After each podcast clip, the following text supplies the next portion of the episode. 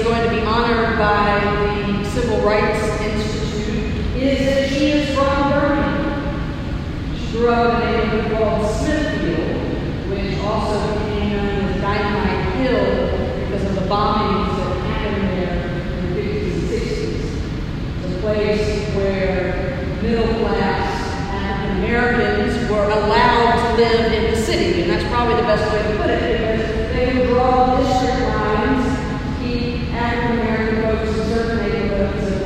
in certain other neighborhoods. The dividing line for Smithfield was a street called Center Street, God name is Road. Now she um, lives here, she went off, she is a well-known academic, she did a lot of the civil rights movement, she's done a lot as a feminist activist. Um, she has advocated human rights around the world. She is currently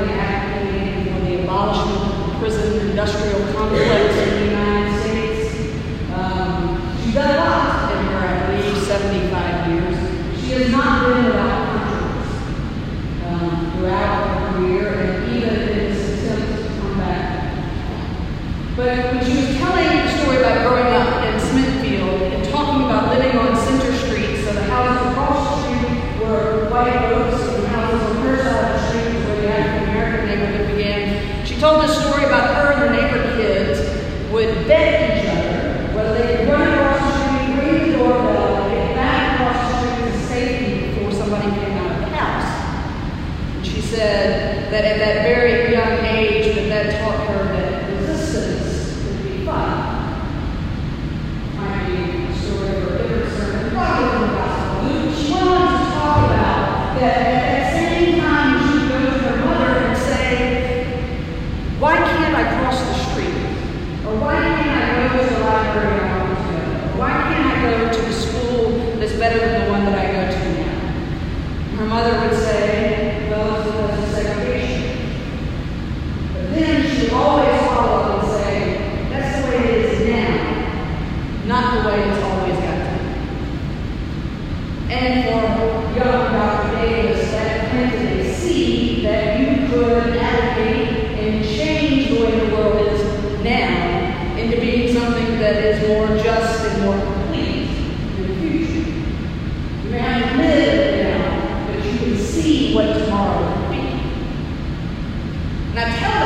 Thank you.